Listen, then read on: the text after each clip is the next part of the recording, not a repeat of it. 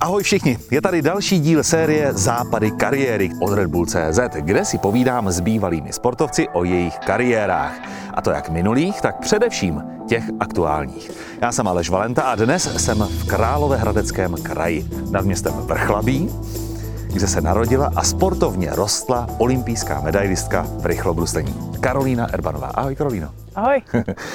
Co miluješ nejvíc na Královéhradeckém kraji? No, tak já tím, že jsem soustředěná opravdu tady do hor, takže vrchlabí Špindlerův blín strážné, tak musím říct, že tady ten kousek, ten je opravdu můj. Všechno soustředuji sem a ten klid tady, vždycky, když jsem přijížděla uh, ze světa, tak jsem ho tady našla. My sedíme na sjezdovce ve Strážným.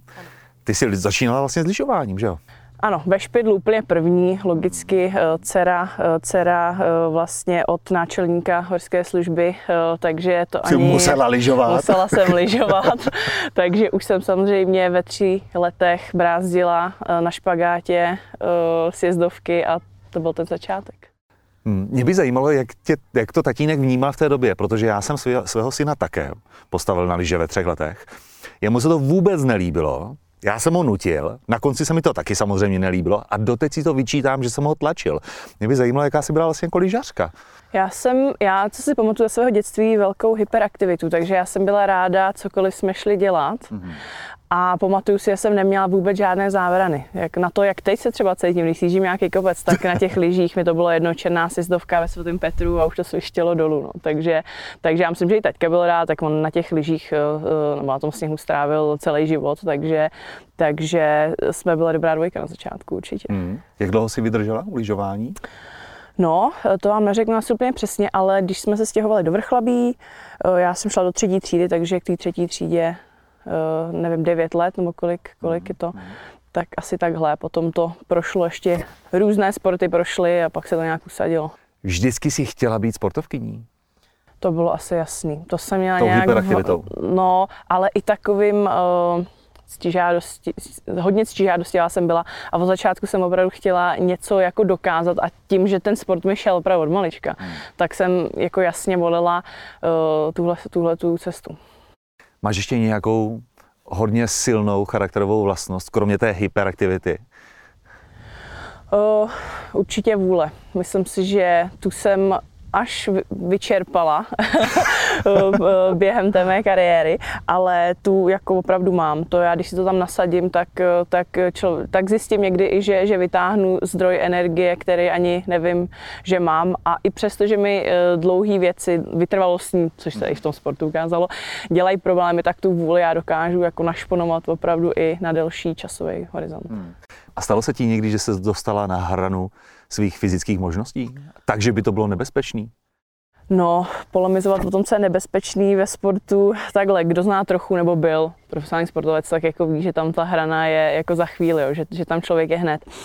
A myslím si, že při těch tréninkách určitě, ale i při závodě, eh, v té pozici, v které v tom ruslení se jezdí, tak jako 1500 metrů, to je, eh, tam člověk už ani nevidí, neslyší a jede, takže si myslím, že v tom sportu určitě eh, jsem na tu hranu šla, hmm. možná i za ní někdy.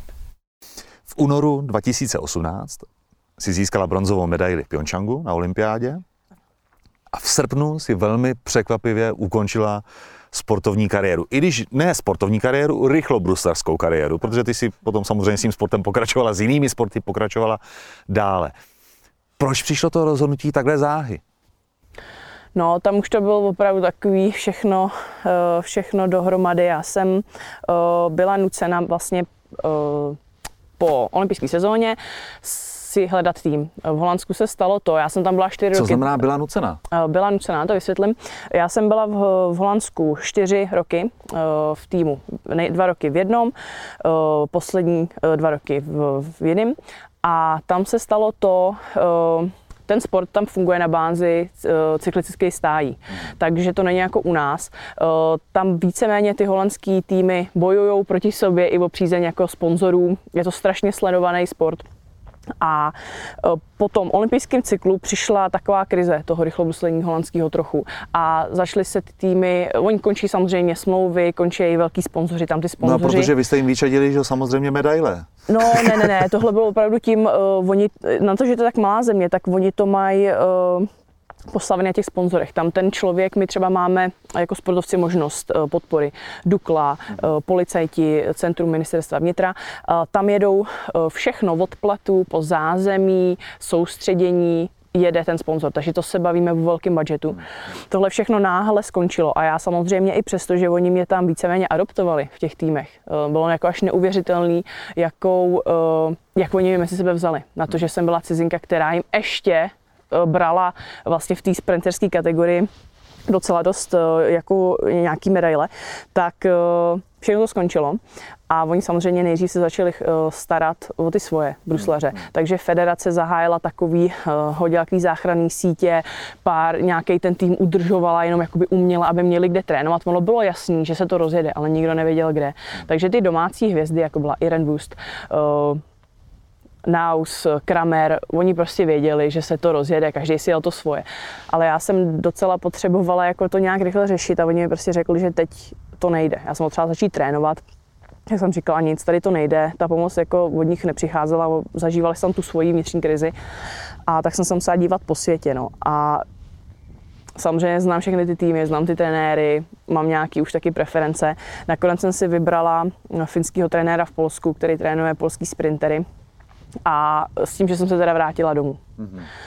No, přem, věděla jsem, že to může být jenom na rok, že se můžu vrátit do Holandska, ale, ale v tu chvíli jako asi vstupovalo, vstupovalo do hry i, i, celý, i všechny ty okolnosti toho vlastně mýho přesunu do Holandska, eh, eh, toho celého příběhu českého rychlobruslení a uh, nikdy bych nevěřila, že některé ty, ty věci, když se tak jako říkají, tak jsou pravda, ale že spadla poslední kapka, tak, eh, tak v tuhle chvíli myslím, že... Pohár že, přetekl. Ano, pohár přetekl, tak to opravdu, opravdu tak bylo. A uh, já se k tomu nevracím, ty okolnosti byly, jaký byly, ale, ale uh, pak už to všechno spadlo dohromady a já jsem jako opravdu cítila, že, že, že tohle je ten správný krok, protože já jsem dosáhla životního úspěchu, medaile a ty okolnosti, hmm. které jako nerozebírám, se nezměnily. Hmm.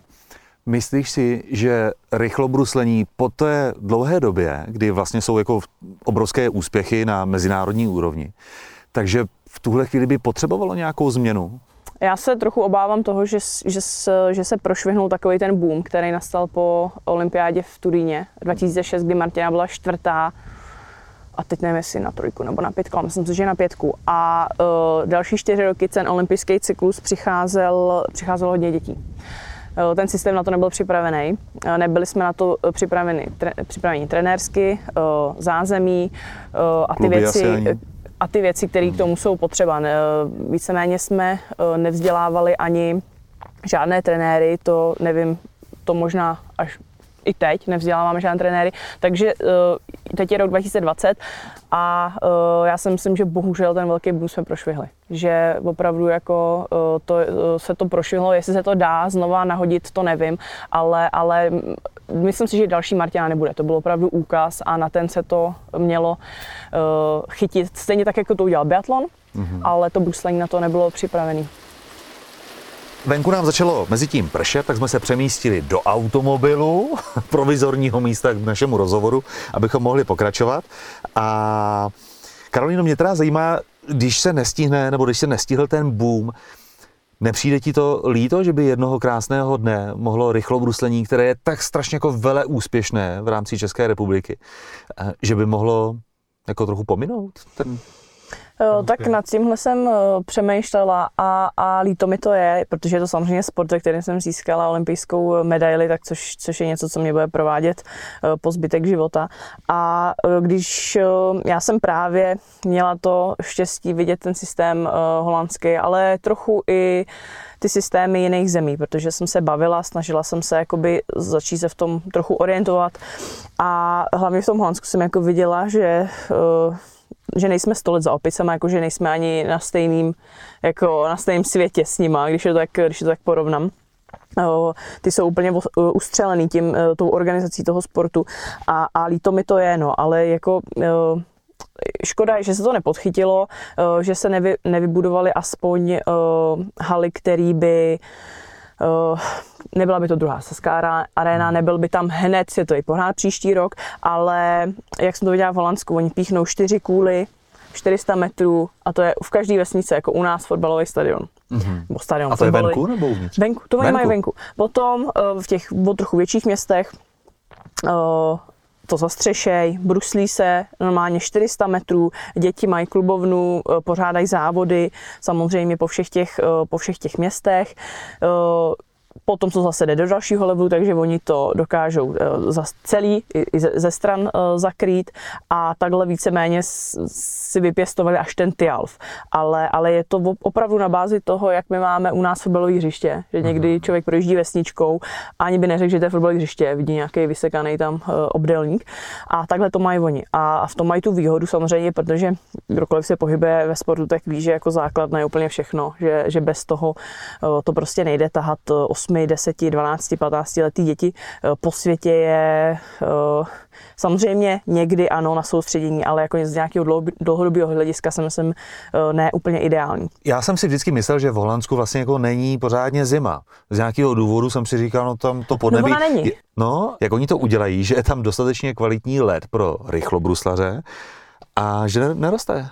No, tak je pravda, že ty zimy, jak tady zažíváme i u nás s tím sněhem, tak samozřejmě to postihlo, nebo za poslední ty roky postihlo i to Holandsko a ta možnost venkovního bruslení už není tak velká. Tam eh, oni, když už začne mrznout, tak oni protěžují ty kanály. Takže opravdu eh, jezdí mezi městama na bruslích. Já jsem jednou zažila, kdy eh, hodně pršelo, pak to náhle zmrzlo a lidi brusleli po městě. Normálně jeli před barákem na bruslích. Eh, protože to vytvořilo, tam je všechno v rovině, normálně to vytvořilo zrcadlo a ty lidi brusly na ulici, jako my si tady kopeme.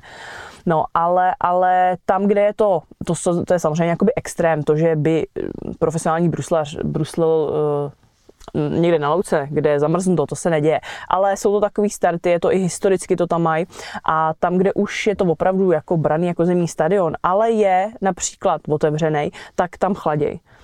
Tam samozřejmě chladěj a pak je tam možný uh, jak bruslit. A nejčastěji úplně, co jsem viděla, protože jsme jezdili i po různých soustředních, ale i po závodech, těch jejich místních, kde já jsem měla vlastně do, dovoleno startovat, tak je to uh, jako takový horší zimní stadion u nás. Takový to, když člověk přijede uh, v žákovské kategorii a jede tady hrát někde jo, 15 Nejmenuj, kilometrů. raději nejmenuj. Teď jsem na to myslela, někde tady to, tak je to prostě taková ta ledová kostka, ale ty děti tady máme, že jo? Když to přidávám k tomu hokeji, ty děti tady máme, i přesto, že ty podmínky samozřejmě jsou takové, jakých jsou, ale, ale každý velký naše hokejové jméno někde takhle třeba pravděpodobně jako vyrůstal. Probrali jsme tedy, proč si ukončila svým způsobem kariéru. Eh, Ty si poté dostala nabídku taky jezdit na kole, Ano, což mě zaujalo. To nakonec nedopadlo z jakého důvodu? to nedopadlo. To byla taková eh, rychlá akce. Eh, Já jsem vlastně se bavila i, i s Duklou, protože ta zastupuje u nás drahovou cyklistiku a nějak jsem o tom tak přemýšlela, hodně bruslařů, bruslařek přestoupilo na, na tu dráhovou cyklistiku a velmi rychle se chytli, protože tam ta síla opravdu, to je sprinterská trať, to jsou sprinteři, to nemá víceméně, když jsem pak tak jako se na to koukala s cyklistikou, až tolik společného. No hlavně to jsou furt šlapy, to vlastně nejsou kola, že jo? Je to, je to tak, je to tak. A takže jsem, takže jsem eh, byla i se v Brně podívat a tam se to trošku začalo lámat, protože jsem zjistila, že sprinteři jsou v Brně a ty jakoby dálkaři, dráhaři jsou v Praze. A já jsem se vrátila po těch čtyřech letech, který uh, byly těžký. Byly těžký eh, nejenom po té sportovní stránce, uh, tak jsem se vrátila domů a nenašla jsem v sobě tu... Pak když jsem si to opravdu chtěla zhodnotit a, ří, a řekla jsem si, musíš ale do toho jít na 100%, abys teda jako, jo, aby z toho, z toho něco, něco bylo, uh, tak jsem si uvědomila, že, že, že ta energie na to není a že by to nebylo fér vůči i těm lidem, co by se v tom angažovali. A já jsem to v sobě cítila. Uh, ten plamen byl prostě momentálně vyhaslý pro ten sport. A, a nebylo by to fér, uh, plácala bych se v tom já.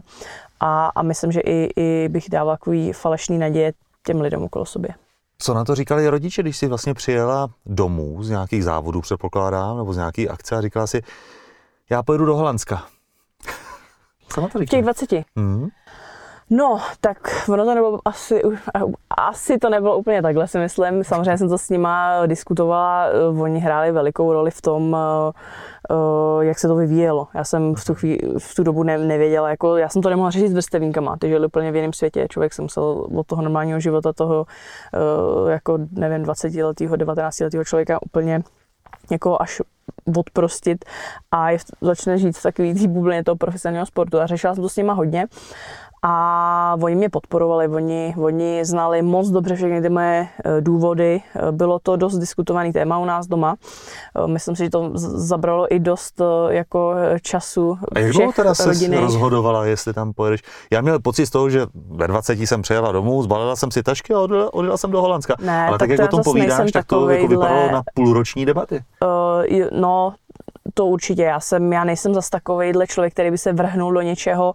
Já jsem si musela... Hyperaktivní Karolina, já bych no, očekával, že jo. To je, ale když, ale když děláš velký takovýhle krok, tak to já si to promyslím, to já si to opravdu promyslím, protože nechci dělat něco, něco eh, nerozvážného, čeho bych litovala. A ještě k tomu, k té mý vůli mám to, že samozřejmě hledám tu nejlepší cestu. Vždycky tu nejlepší situaci, kterou jako...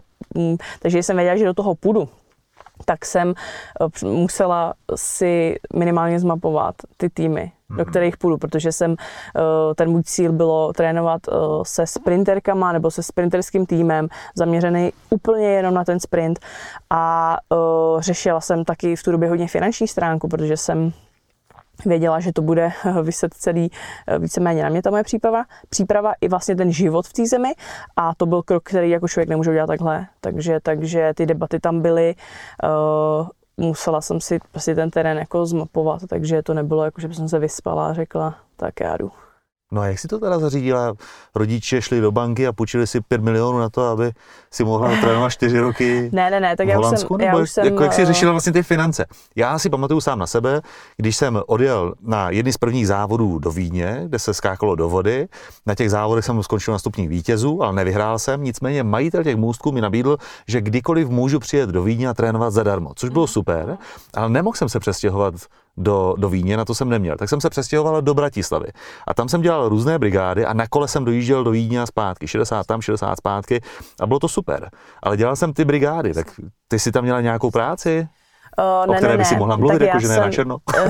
já jsem byla, ne, ne, tak já jsem byla v tu dobu zaměstnaná u ministerstva vnitra, byla jsem, Aha. byla mhm. jsem čtyřnásobná, čtyřnásobná juniorská mistrně mm. světa a uh, ta podpora z, z vlastně uh, od centru ministerstva vnitra byla veliká a nutno taky uh, podotknout, že jsem do té doby bruslila vlastně v českém týmu a ten uh, samozřejmě plně mě podporoval. Takže, takže jsem samozřejmě jakoby měla normálně svůj eh, plat, tabulkový, tak jak to chodí. A, a Plus to, nějaký budget na přípravu. Eh, no, ale ten, eh, když jsem byla v českém týmu a ten samozřejmě všechny ty výdaje pokrýval von, což jsou normálně peníze samozřejmě z příspěvků od MŠMT a, a, a tak dále, tak dále. Takže, takže já jsem v tu chvíli měla našetřeno, protože jsem víceméně žila buď doma, nebo jsem byla na soustředění a dokázala jsem si našetřit takový peníze. Vlastně v tu chvíli, v tu dobu jsem měla i vlastně své první auto, kdy jsem měla propočítaný, že na rok, že na rok to vyjde. Jo, takhle. Ne, že na rok to vyjde. Aha, takže ty jsi tam měla s tím, že tam budeš rok víceméně, nebo měla si finance na rok a ty další tři roky byl bonus. Ty tři, no já jsem prostě doufala, že se tam chytnu a že najdu v, tý, v tu chvíli, že najdu prostě nějakého sponzora. Opravdu jsem tam šla s kostky byly vrženy a bylo to tak, že jsem řekla, zkusím to na rok, prodala jsem auto a měla jsem na rok uh, nějakého tam života, velmi teda skromného, protože uh, samozřejmě žít s českým platem v zahraničí. Plus jsem teda měla na tu sezónu uh, ty finance, jsem věděla, že mi to pokryje celý i vlastně to, že jsem byla v tom týmu. Mm-hmm. No a potom teda přišel nějaký eh, spásný sponzor? Dá se tak říct. To, Takže komu vděčíš za to? Bylo až, můžeš jmenovat. To bylo až neuvěřitelné. Já jsem už jako, toto docházely, finance docházely mm-hmm. a uh, já jsem dostala takový, takový nápad a ani nevím úplně přesně, kde jsem na to přišla. Já jsem se skontaktovala s Českou ambasádou uh, v Den Haag a Uh, shodou okolností tam byl uh, kontaktovaný zpátky, po chvilku to trvalo, říkám, dobrý, tak to nic. Ale Ještě promiň, co znamená kontaktoval, jako to si tam zavolala a řekla co? byla šílenost. Já jsem prostě našla normálně e-mail na internetu a napsala jsem na českou ambasádu. No a napsala si tam co? Jako napsala do, jsem, Karolína, kdo jsem, na jaký jasně. jsem misi Aha. a A že ti dochází kačky a už nemáš na a konzervy. že hledám, eh, přesně tak, a že hledám sponzory, že jakože je prostě cíl je jasný, to já jsem se tím nějak necenila, uh, netajila. Olympiáda, medaile nebo velký medaile na světových akcích a hledám opravdu jako sponzora, mám místo vlastně i, i na kombinéze, jak, jsme byla, jak jsem byla domluvena eh, s Českým svazem. A ticho po pěšině a najednou e-mail zpátky a já si nespomenu na jméno, ale pán, který pochází z Krkonoš, jak říkám, no, to, to není možný. A říká, že mám teda přijet na nějakou akci, k, která združuje, a teď já jsem v tom hrozná, to bylo, což je pragmatické, už nevím přesně, co to bylo, no. ale združuje český, holandský firmy, který spolu Nějaká česko-holandská obchodní komora nebo něco takový. Přesně tak. Takže se tam scházejí jednou za čas, že jo, lidi se vyměňují vizitky. No, tak jsem se teda oblíkla, že jo, šatičky, všechno. Měla jsi je- tam přijít v rychlobruslařským. A jela jsem, jela jsem, no ale teda on nějak mi tam vždycky představoval, že tak normálně jsem prostě to zkoušela, jak to šlo. A pak o, jsem tam narazila na pana Jaroslava Daňu, který o, je z Moravy, teď myslím Olomouc, ale jestli bude poslouchat, tak to nevím, jestli, to říkám správně. Byl tam se svojí ženou, já jsem řekla svůj příběh, o, o, jeho, je- jeho ženě se to velice líbilo, říká, vidíš to. A o, jemu se to taky líbilo, celý ten příběh víceméně, já jsem sázela hodně na ten příběh. A vím, vím, dal mi vizitku, v ten večer jsem tam asi ještě dvě, tři vizitky jako dostala, ale nicméně jsem se domluvila jenom s ním, že se za ním mám přijet podívat. Jela jsem tedy na sever Holandska do Groningen města, která má teda mimochodem taky halu. A uh, za Groningenem malinký městečko a uh, firma tady pana Jaroslava, uh, který mě teda pozval, sedli jsme si, jsme to projednali, já jsem mu vysvětlila situaci, a uh, on byl, uh, on vlastní, vlastnil firmu, má jich teda víc, ale jedna z těch firm uh, vyráběla uh, čerpadla, čerpadla uh, Na vodu klasická. uh, nafta, i, mm-hmm, takže, takže hodně v, vlastně v, v tom naftovém biznisu, když se přečerpává třeba do letadel, mm-hmm. takovéhle věci. Takže uh, ventily, spíš ventily. Ventily klasický malý až po ventil velikosti, uh, velikosti uh, místnosti. Já jsem tam teď samozřejmě jezdila často, takže jsem tam chodila i, i, i Skrz výrobu. přes, přesně tak, skrz výrobu. A domluvili jsme se, uh, teda logo, všechno a vlastně díky uh, Jaroslavi, Jaroslavovi Daňovi jsem, jsem se na tu olympiádu víceméně dostala, protože to byla taková velká uh, finanční injekce, která mě přehoupla. A minimálně vlastně přes ten druhý, třetí rok a rok před olympiádou už zase přišla nějaká pomoc tady z olympijského výboru a, a, a takhle, protože rok před olympiádu, takže samozřejmě ta pomoc uh, uh, tam vždycky je od toho Českého olympijského výboru. No, ale tohle bylo teda setkání a i takovej, to už byl takový jako poslední dech i, protože opravdu už to vypadalo jako, že už, to, jako už opravdu nebylo z čeho, z čeho tam to si kupovat tulipány. a takhle to dopadlo, takže to bylo zvláštní se- setkání. No tak na dálku zdravíme, zdravíme Jaroslava Daňu. Ano, A až budu osobně v průmyslu s naftou, tak si od něho koupím taky čerpadlo. Teda ventil, ventil. Nebo ventil. Ventil, Jenom radši budeme říkat, ano, No, ano, dobře, ano, tak ano, ventil. ventil. A když bude dělat čerpadla, tak i to čerpadlo. Ano, vlastně cokoliv to si od něho koupím. Ano, je ano. Za to, že tě takhle podpořil. Eh, Když jsi eh, byla ještě v Holandsku, tak tam si bydlela jak? Tam si měla nějaký apartmán, nebo si s někým šerovala pokoj? Tak, to je uh, zvláštní příhoda číslo dvě. Ty jsi plná zvláštních příhod. No, no ten můj příběh je jako celý specifický. Eh, Takže no, já jsem tam nejdřív eh, si vyjednala od mé paní trenérky, která taky dvojnásobná olympijská vítězka eh, na kilometr, na, na kilometr a 500 metrů, Marianne Timmer.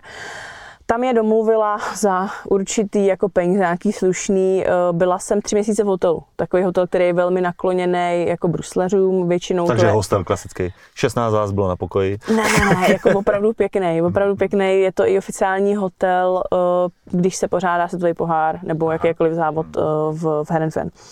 Takže tam jsem byla tři měsíce, no a pak už člověk jako ono, to tak zní pohádkově jako život v hotelu, ale není to dobrý, jako dlouhodobě to není dobrý. Ale máš pokoj, co je na tom dobrý? No to je pravda, já jsem byla ráda, ale už jsem si říkala, dobrý, asi tady teda, no a pak si taky jsem jako si říkala, ne, já tady zůstanu, musím se v tom mentálně držet. Tak jsem, ještě když jsem byla doma v českém týmu, jezdila jsem tady do hostinného k paní fyzioterapeutce, se kterou jsem cvičila a když jsem se vlastně dostala do Holandska a občas jsem se vracela, takže jsem se ta letní jezdila napravovat tělo, tak ona mi říkala, že má kamarádku v tom městě. Říkám, no aha. A že to je kamarádka, která se tam přestěhovala, eh, vdala, má tam dceru uh, a žije tam už, nevím, plnohodnotná holanděnka. Hmm. Říkám, tak to zajímavé. Říká, tady však máš kontakt, kdyby bylo nejhůř. Říkám, no dobrý, jak jsem to hodila někam v tu dobu, říkám, to je to.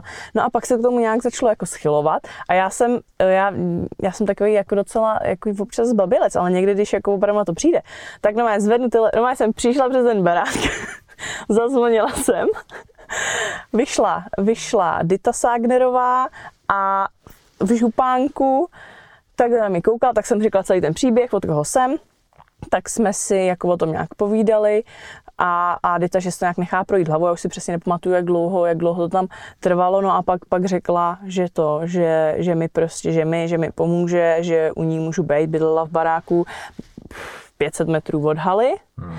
a, a uh, sama, sama, takže uvítala i, uh, uvítala i jako společnost. Takže jsem vlastně takhle získala svoji holandskou maminku, s kterou se doteď eh, stýká i moje rodina, protože z Hostinného občas sem jezdí. A, a to byla, to byla uh, taky velká pomoc uh, číslo dvě, protože ty náklady tam samozřejmě v Holandsku s českým platem v zahraničí a ještě teda v Nizozemí, kde to ta životní úroveň je na velký, jako na velký úrovni, tak eh, to hodně pomohlo určitě, jenom ty hmm. náklady za to bydlení. Takže jsem tam měla i někoho, s kým jsem mohla mluvit česky, eh, někoho, když jsem vyřizovala, nevím, zařizovala jsem si bankovní účet a tady ty věci, tak eh, jsem tam měla ten doslovný překlad, takže to bylo taky výborný.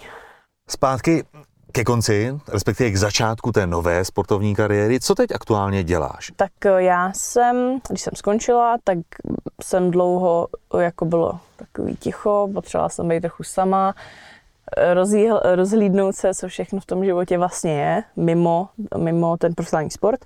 A oslovil mě Zbyněk Hrdel eh, z agentury Alvo, která se věnuje hokeji. A ten, ten mě oslovil s tím, že by, eh, že, že dostali nápad, rádi by mě oslovili s učením vlastně bruslení Eh, pro hokejisty. Takže hlavně jakoby technicky, že to ve světě údajně eh, hodně samozřejmě letí, všichni to znají, že krasobruslařky hodně pomáhají, ale že už i v Americe eh, občas jdou hokejisti na trénink s rychlobruslařima. Tak já jsem říkala, hm, to je zajímavý. Tak jsem si to nechala jako projít hlavou, přemýšlela jsem o tom a uh, pak jsme se dohodli, uh, on měl v tu dobu uh, jednoho klienta, uh, Pavla Nováka, to má teď čerstvě 18 let, uh, myslím, že už teď figuruje na draftu do NHL, hmm. takže jsem měla vlastně i možnost jako prvního klienta mít někoho, dá se říct, ne dítě, ale někoho, kdo už jako tu cestu taky má nějak jakoby vyhrazenou a uh, Zbyněk to vlastně domluvil jako jeho, jako jeho agent a jezdili jsme vždycky na, do nějaký uh, haly, kde jsme normálně uh, jako měli spolu nějaký individuální, individuální tréninky. A takže takhle zahájila se spolupráce s Alvo agenturou a potom tím, že jsem z Vrchlabí a opravdu jsem tady chvíli chtěla být, tak, jsem, tak jsme se nějak tak navzájem oslovili z HC Stadion Vrchlabí a začala jsem s nima spolupracovat jakoby už nějaký pevnější uh, bázi, než takhle individuálně s tou agenturou. Takže tady jsem byla teď první sezónu, jako uh, trenér, dá se říct, jako na techniku bruslení uh, na příč kategoriema. Nejsem mm. jako opravdu, že by byla třeba trenér, nevím, pátých tříd, ale jsem jakoby tréninkově uh, dva týdny, uh, dva dny v týdnu tady uh, s mládeží vrchlapskou. A protože jsem už i za svý bruslařský kariéry spolupracovala s neziskovou organizací uh, Společník bezpečí, která se pohybuje ve školství, což je teda úplně hozený hmm. od toho sportu, ale uh, dá se říct, že jsem asi se k tomu dostala hodně přes mamku, která, uh, která celý život učí a teď je zástupkyní ředitele tady u nás v Vrchlabí. Vlastně i na školu, kam jsem chodila já, Eva Samková a Michal Kečmář, tak jsem už za bruslení tady s tou, tady s tou neziskovou organizací spolupracovala a po konci bruslení jsem na to jenom navázala a prohloubila to, protože už jsem nechtěla víceméně být vázaná jenom na ten sport, ať už jakoby v jakýmkoliv, v jakýmkoliv směru, ne už třeba jakoby jenom aktivně, ale i jako v roli trenéra, tak jsem i hledala něco, já vím, že to lidi vyhledávají možná naopak, že nechtějí mít sedavý jako uh, zaměstnání, ale mě to se opravdu docela hodilo. A líbilo se mi to, že jsem měla zase kontrast, že jsem učila na ledě, měla jsem tam ten pohyb svůj a pak jsem byla i, i tady v té organizaci uh, různě okolo administrativy, pořádání seminářů a těchto těch věcí. Ty jsi, po té, co jsi skončila, tak si samozřejmě dál pokračovala ve své úvodce sportovní kariéře Eh, druhé sportovní kariéře, chvíli si hrála florbal, tam ano. pokud se nepletu nějak došlo ke zranění kolene, ano. následně si začala hrát hokej, ano. tam si vele úspěšná, to jsme se de facto i spolu potkali na nějakým exibičním zápase, že, který jsme hráli v Číně. No, kde si nám... nepoz, nepoznal, no. No jo, ale tak jsem měl na tom říšku že, na hlavě, to se nedá no, pořádně poznat. Chlapek, no. v tom souboji, Přesně, tak... a to se nedá vůbec, jako holka kluk, to neřešíme, že? Ale dala si dokonce podle mě nám nějaký gól. No, dala, no. no. no tak výborný, tak co, co ti jde? No. a, ale v sezóně si dala 53 gólů, Jíčínu si pomohla do, se dostat do první ligy. S tím, že studuješ na vysoké škole, nepřemýšlela si někdy o tom se dostat třeba na studia ještě do zahraničí a získat tam třeba stipendium?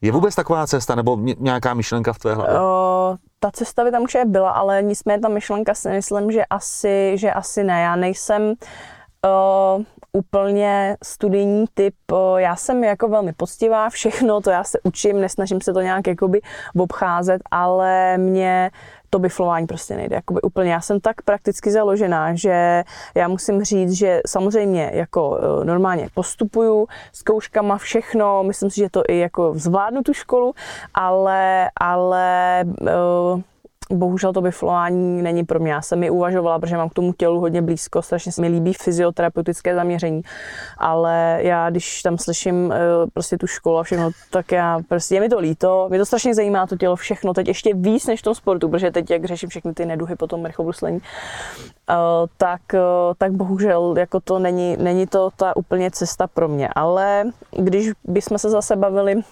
vzdělávání třeba uh, ohledně toho hokejového bruslení, tak to bych strašně ráda. Ty jsi se dostala na první svou olympiádu do Vancouveru v 17 letech. Ano.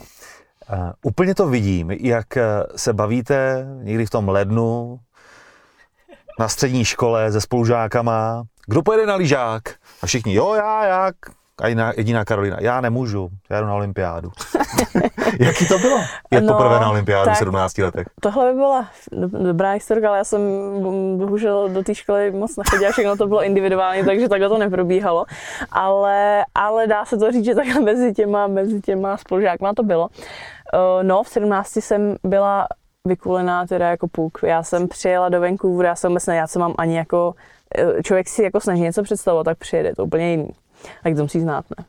No ta, já, moje první olympiáda ne, nebyla v 17, tak já to vím, fakt neznám. No ale jako by celkově, že jo, jako no, když jdeš poprvé někam, ne? Ne, ne? Tak já jsem byla teda, jako je, je pravda, že já jsem do toho profesionálního sportu se dostala strašně rychle.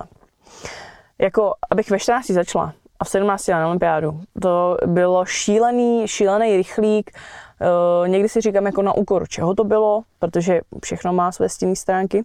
A já jsem v tom Vancouveru teda koukala jako půlk opravdu, protože uh, znáš to, no tak tam ti to pohltí.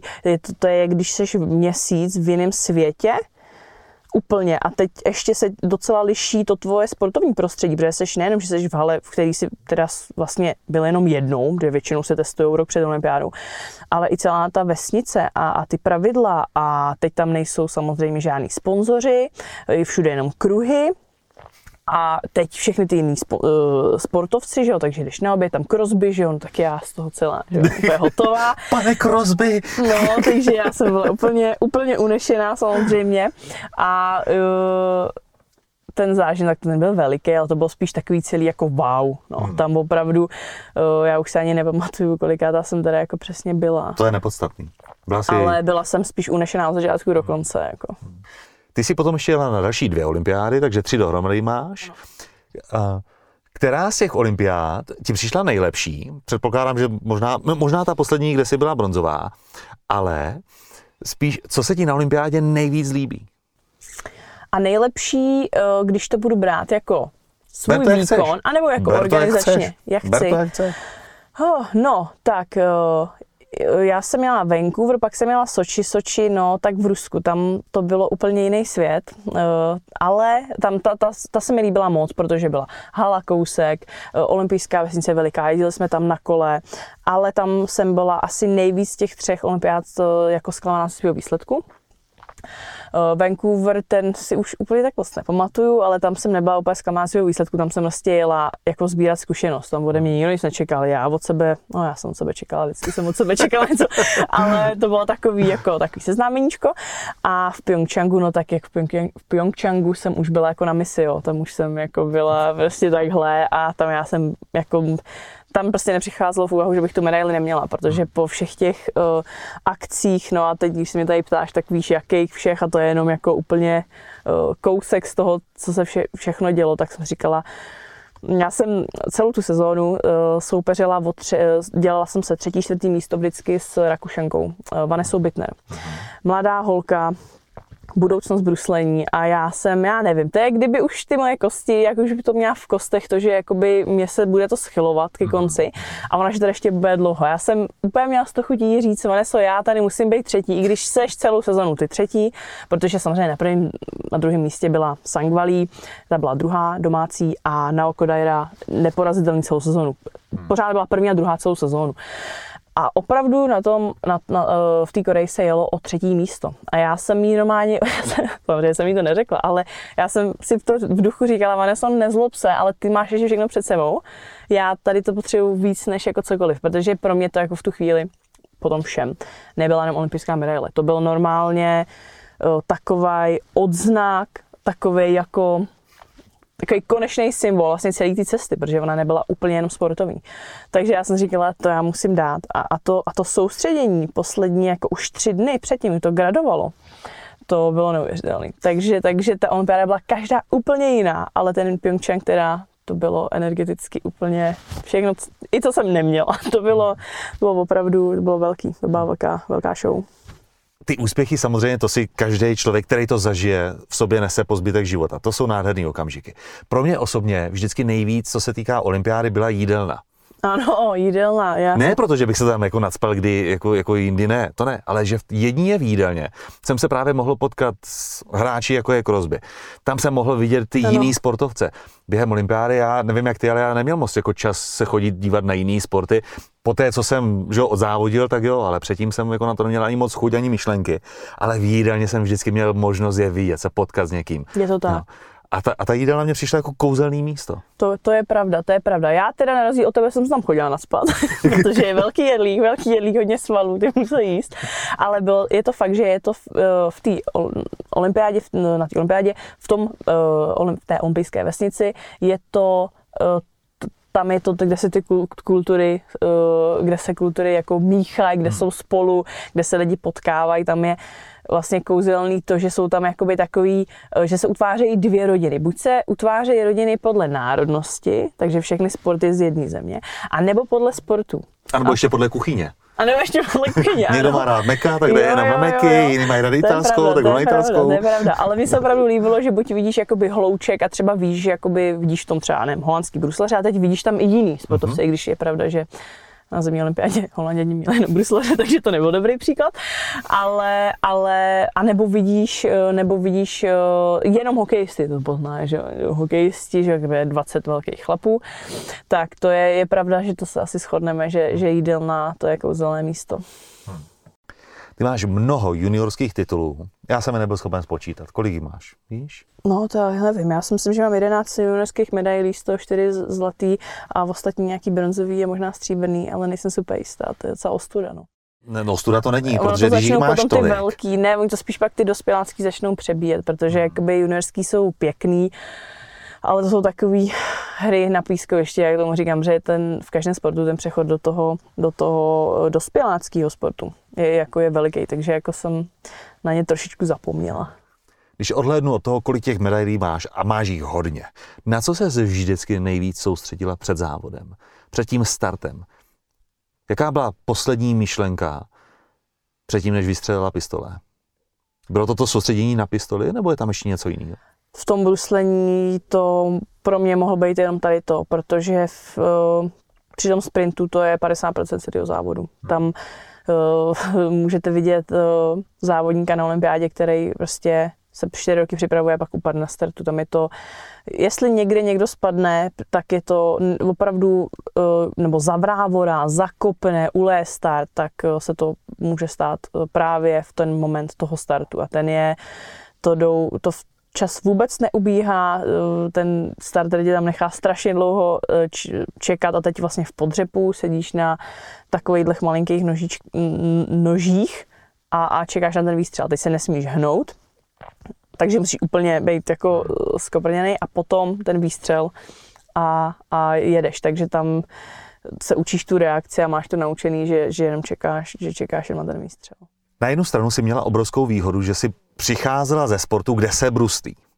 Ale rozdíl mezi Kanadami a rychlobruslařskou bruslí je dosti zásadní. Nejenom v délce noži, nože, také v tom, že je rovnej a hlavně klapačky.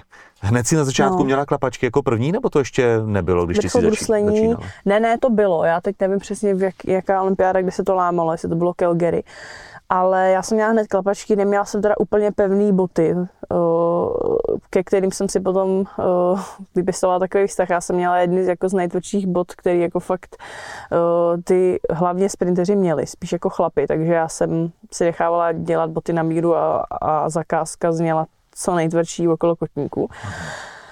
A Důvod?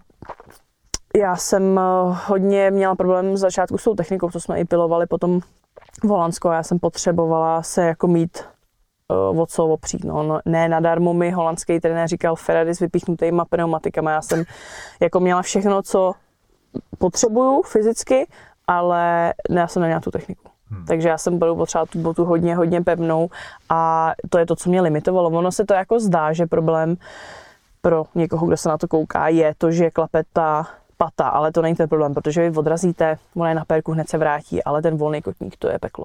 Hmm. Jak dlouho ti trvalo se přeorientovat z té hokejové brusle do rychlobruslařské? No, já myslím, že mi to trvalo celou kariéru, jako, protože já jsem jezdila opravdu z začátku bez vyvrácenýma kotníkama, buď, buď dovnitř nebo, nebo ven. A když jsem viděla na prvním soustředění v Erfurtu, jak okolo mě sviští chlapy, sprinteři 50 km hodin rychlostí, ještě rychlejc, chlapi vlastně až skoro 60, uh, 60 km za hodinu, tak, uh, tak jsem si říkal, že to není možný, protože v, v tom postoji nebo v tom podřepu zbalený do vajíčka jedou skoro 60 uh, a teď jsem to měla na noze, jsem se dívala na čem, tak jsem si říkal, to asi hmm. Kolikrát se ti stalo, když si potom už sama začala jezdit relativně rychle, předpokládám, nebo hodně rychle pro normálního bruslaře, kolikrát se ti stalo, že si upadla a bolelo to?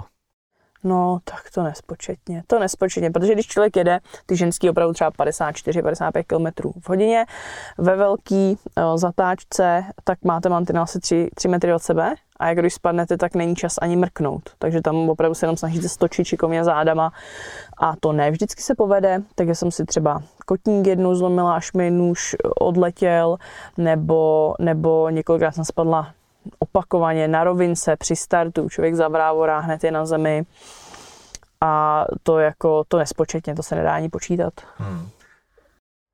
Vy pořád jezdíte doleva. Není to trochu jednostranný sport? Yeah. Hmm. Nemáš třeba problém potom, když se dneš do auta zatočí doprava?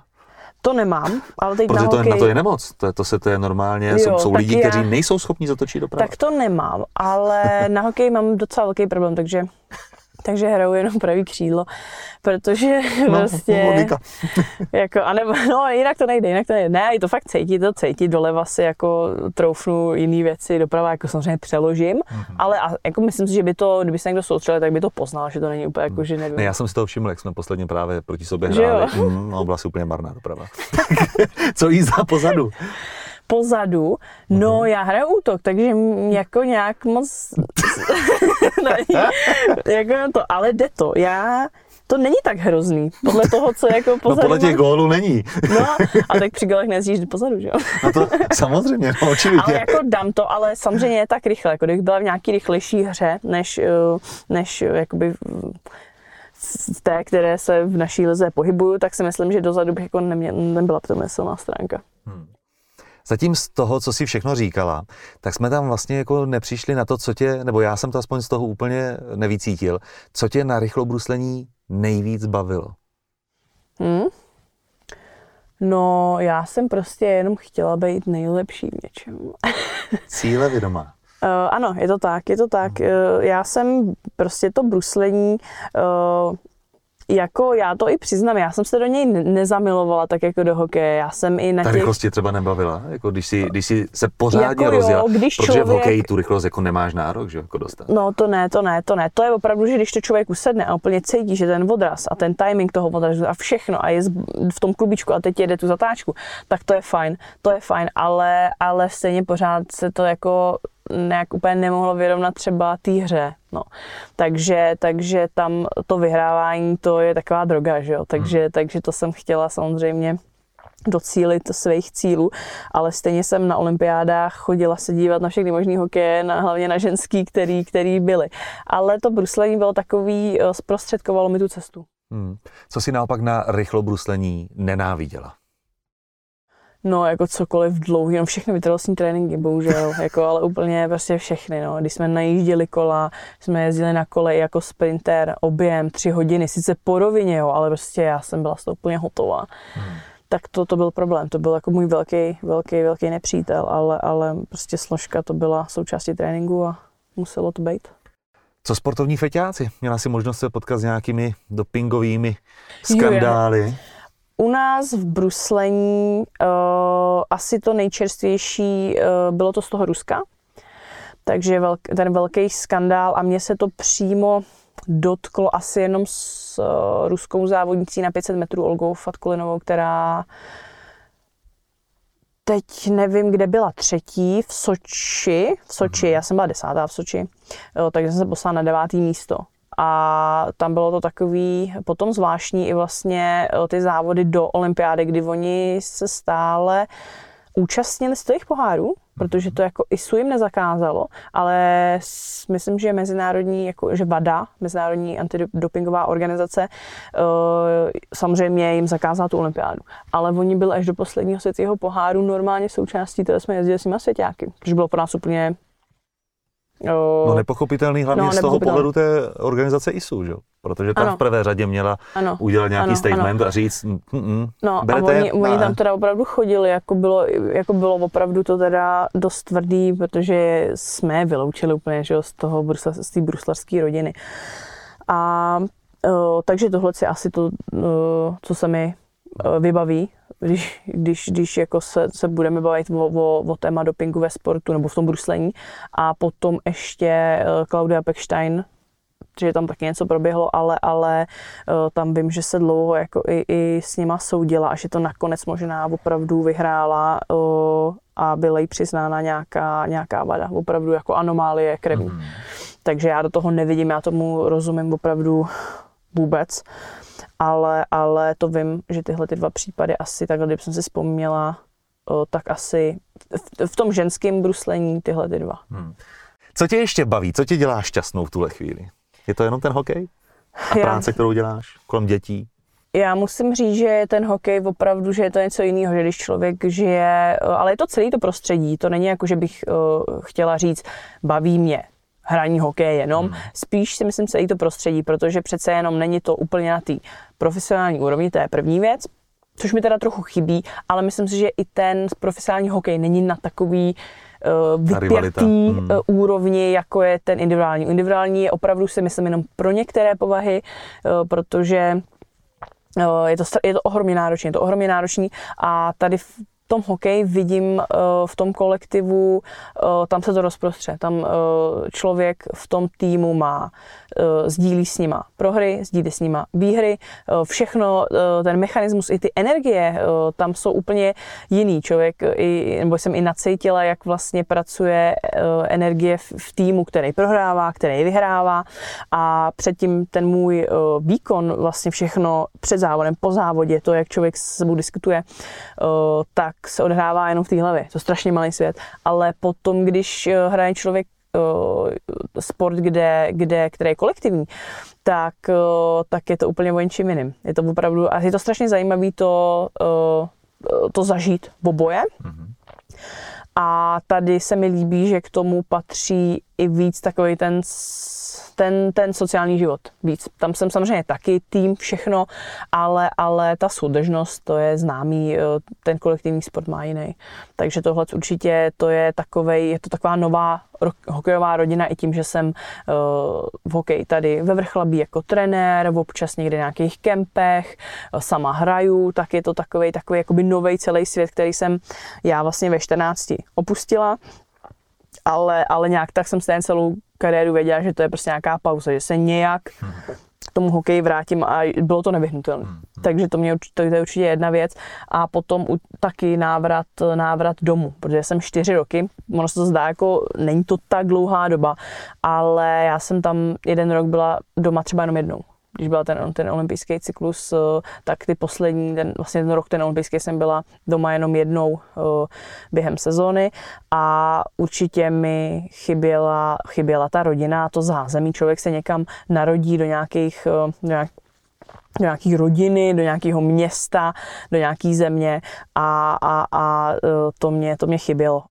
S tou hyperaktivitou, která tě provázela vlastně už od dětství, mě napadá otázka, a jsem zvědavý, jak na ní odpovíš. Jakou nejbláznivější věc si kdy v životě udělala? Jako nějakou aktivitu, jo. Hmm.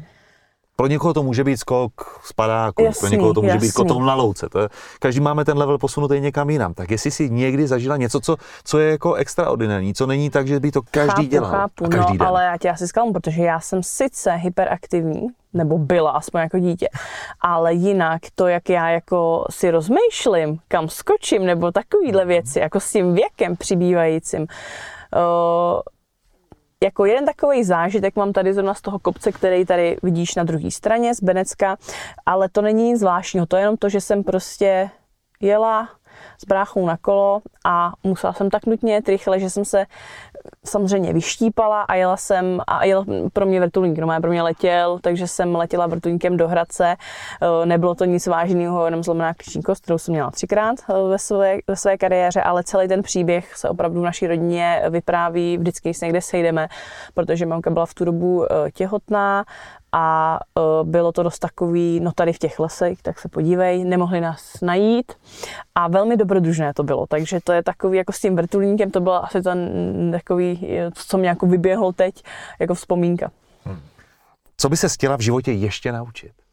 No, já myslím, že jak jsme na začátku mluvili o tom pianu, tak já i jako, ne, že, jako já, ne, že bych dobře zpívala, vím, že ne, jako ne, ne, dobře nespívám, nebude to jako Gabriela Soukalová, Koukalová teď, ale jako ráda opravdu si zaspívám doma něco a, a to piano mě teda jako láká. Nevím, jestli bych úplně se ho jako zvládla naučit, ale, ale ta hudba je taková uklidňující, to je taková meditace, eh, medita, meditace duše, takže, takže uvidíme, no. Druhá otázka. Co považuješ za nejtěžší rozhodnutí svého života? Nejtěžší rozhodnutí mého života? Uh, tak uh,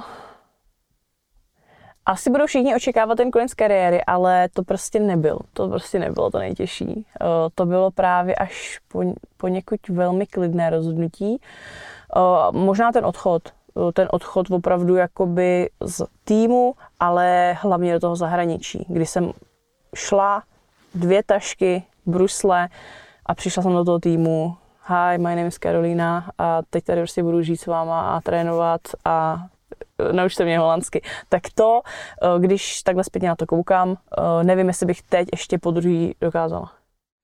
A poslední otázka dnešního povídání. Na co se těšíš v důchodu? V důchodu? No tak to je jsem ještě doufám docela daleko, asi jen to hodně do té doby, ale Uh, já nevím, jestli na to vůbec budu mít čas, protože já když vidím uh, moje prarodiče a vždycky po nich něco, ne, že bych chtěla, ale chcem se někde setkat nebo chcem, aby za náma přijeli, tak oni většině nemají čas, takže já opravdu nevím, co mi v tom důchodu čeká, ale jestli budu tak zaneprázdněná jako mý prarodiče, tak uh, nevím, jestli se vám na co, na co těšíte. Samá zahrádka, samý venčení, ale uh, na co se těším je, asi, ne, asi určitě. Uh, to ohlídnutí za tím životem, to, jak eh, eh, některé věci takhle s odstupem člověk vidí úplně jinak a vlastně se mu to skládá. Ten život se mu píše jako kniha, je to jako příběh a uh, ty zkušenosti a to, jak člověk vlastně, kam až se vyvine, kam až ta jeho cesta jakoby uh, mentální, uh, kam až ho dovede. No, tak to byl docela zajímavě filozofický konec. A to je dneska všechno. Přátelé, Karolína Erbanová, děkuji. Děkuji moc. Tohle jsou západy kariéry. Můžete nás slyšet na iTunes, Spotify nebo dalších streamovacích platformách. Jestli vás zajímá, jak to kolem nás dneska vypadalo, puste si video na webu redbull.cz lomeno západy kariéry. A než se opět uslyšíme, můžete si poslechnout další zajímavé série z dílny Red Bull, které najdete na podcastu Rozhovory z Česka. No a příště, příště tady budu zase. Tak ahoj.